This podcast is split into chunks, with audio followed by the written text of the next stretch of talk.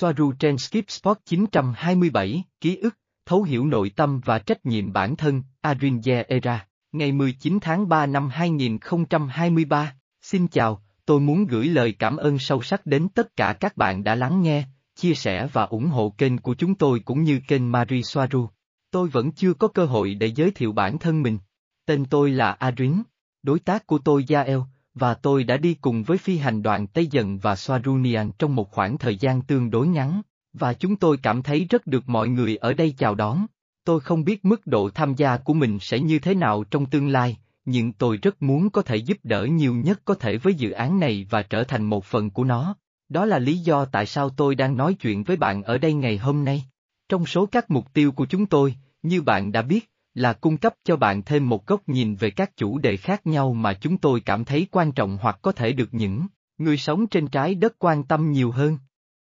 Cố gắng với lời nói và cách hiểu thực tế của chúng tôi để tiếp cận những người chưa có cú nhấp chuột tinh thần đó để nhận ra những gì họ chưa nhận ra. Ý định của tôi hôm nay là nói về những ký ức trong tiền kiếp, đặc biệt dành riêng cho những người đến nhập thể với một bức màn của sự lãng quên khá rõ ràng. Nhưng trước tiên tôi phải chỉ ra những gì tôi hiểu về kiếp trước. Tiếp tục với khái niệm về thời gian mà Yael đã chia sẻ với bạn trong các video trước đó, không có quá khứ như vậy.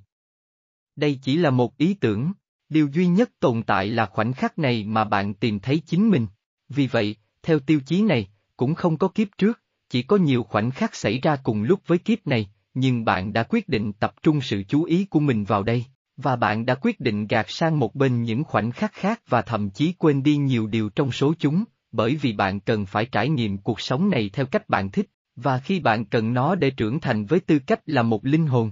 Trên con đường của mình, tôi đã gặp những người tìm cách ghi nhớ, những người này đã và luôn có rất nhiều trí tuệ bên trong mà chính họ không hề hay biết, đôi khi họ tự hỏi mình vì tò mò trong khi nói đùa, những điều mà đối với họ không có tầm quan trọng rõ ràng, những thứ như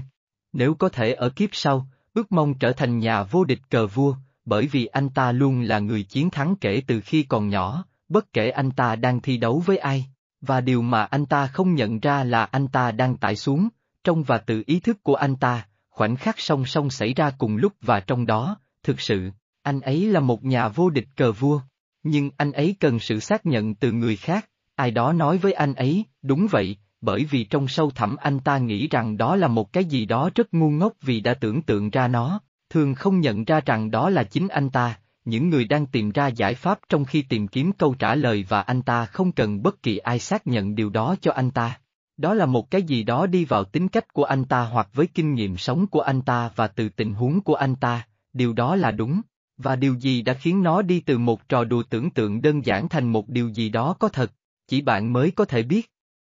Có vô số khả năng và tất cả chúng đều ở đó để bạn truy cập vào bất kỳ thời điểm nào, tùy thuộc vào mức độ ý thức của bạn, nhận thức và niềm tin của bạn vào sự hiểu biết bên trong của bạn. Tuy nhiên, có một vấn đề ở đây, đó là đôi khi một người bị lạc lối vì họ bắt đầu coi mọi thứ mà họ cho là hợp lệ, biết mình hơn người khác và kết luận rằng bản thân họ đúng, ngay cả khi điều đó ngụ ý là hành động phi đạo đức đối với người khác. Hãy tin tưởng vào bản thân, nhưng đừng áp đặt ý tưởng của mình lên những người xung quanh, vì họ có thể không nhìn nhận nó theo cách tương tự. Có nhiều thực tế cũng như mọi người hội tụ với nhau và đối với những người khác, cảm giác và cảm xúc của họ có thể nói với họ điều gì đó khác. Vì vậy, điều quan trọng là phải biết rằng bạn phải phân biệt được điều gì phù hợp với mình và điều gì không, một cách thận trọng, khôn ngoan và hợp đạo đức với sự tin tưởng và tôn trọng. Tất nhiên, điều này bao gồm cả những điều và sự kiện tiêu cực của mỗi người, biết chính mình, tính cách của bạn, những cái bóng của bạn,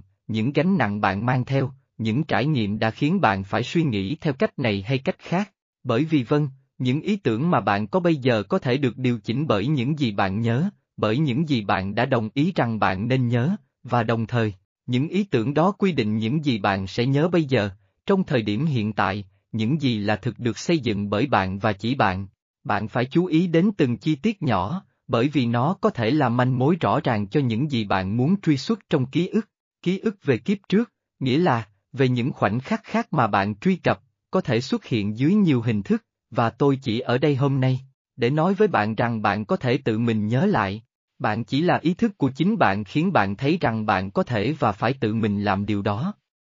Bạn phải tự hỏi mình về những gì bạn muốn biết và tập trung vào việc tìm hiểu. Hỏi người khác cũng giống như không tin tưởng vào bản thân và giao phó trí tuệ bên trong của bạn cho ai đó bên ngoài. Tất cả những gì họ có thể làm là giúp bạn hiểu rằng chính bạn, và chỉ có bạn, mới có sức mạnh để đạt được điều đó. Sẽ không có ai làm việc này cho bạn, và điều này là do việc ghi nhớ là một điều gì đó rất riêng tư và khác nhau đối với mọi người. Điều đó phụ thuộc vào điều bạn muốn biết về những người thân yêu của bạn bên ngoài hành tinh trái đất, tìm ra nguồn gốc của vấn đề sức khỏe của bạn, xem tại sao bạn có một đặc điểm tính cách mà bạn không muốn ở bản thân hay liệu bạn có đang gặp phải một tình huống lặp đi lặp lại không? Lý do tại sao nó ở đó, dằn vặt bạn rất nhiều, bạn không hiểu và không có ai hiểu bạn hơn chính bạn. Vì vậy, hãy tự hỏi bản thân bạn muốn gì, viết nó ra nếu nó giúp bạn xác định rõ ràng, kết quả có thể là một câu trả lời mơ hồ mà bạn phải giải mã, và có thể không xuất hiện trong một đêm,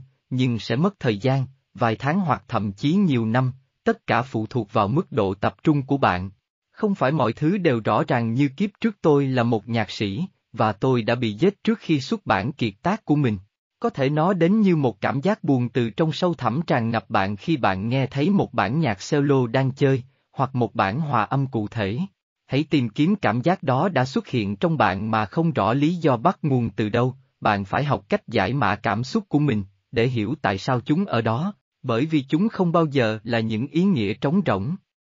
Tìm kiếm nguồn gốc của những gì đã áp bức bạn bấy lâu nay và cuối cùng ảnh hưởng đến sức khỏe của bạn, thời điểm bạn đưa ra một quyết định, những thái độ đã làm tổn thương bạn, tìm ra nỗi sợ hãi và bất an của bạn, tác động lên bạn. Tôi biết rằng ở dưới đó thật khó khăn, thật mệt mỏi và bực bội khi không thể nhớ, nhưng đừng tuyệt vọng nếu bạn không hiểu, điều đó có nghĩa là chưa phải lúc, hãy ghi nhớ điều này trong tâm trí bạn. Cuối cùng, tất cả đều bắt nguồn từ sự tự tin vào bản thân và tôn trọng thời gian của bạn và của những người khác. Không có con đường tắt nào cả, chỉ có bạn mới có thể tìm ra bằng nội tâm, với trí tuệ và sự kiên nhẫn. Tôi gửi đến tất cả các bạn một cái ôm lớn với rất nhiều tình yêu. Hẹn gặp lại vào lần khác. Bạn của bạn, Adrin Era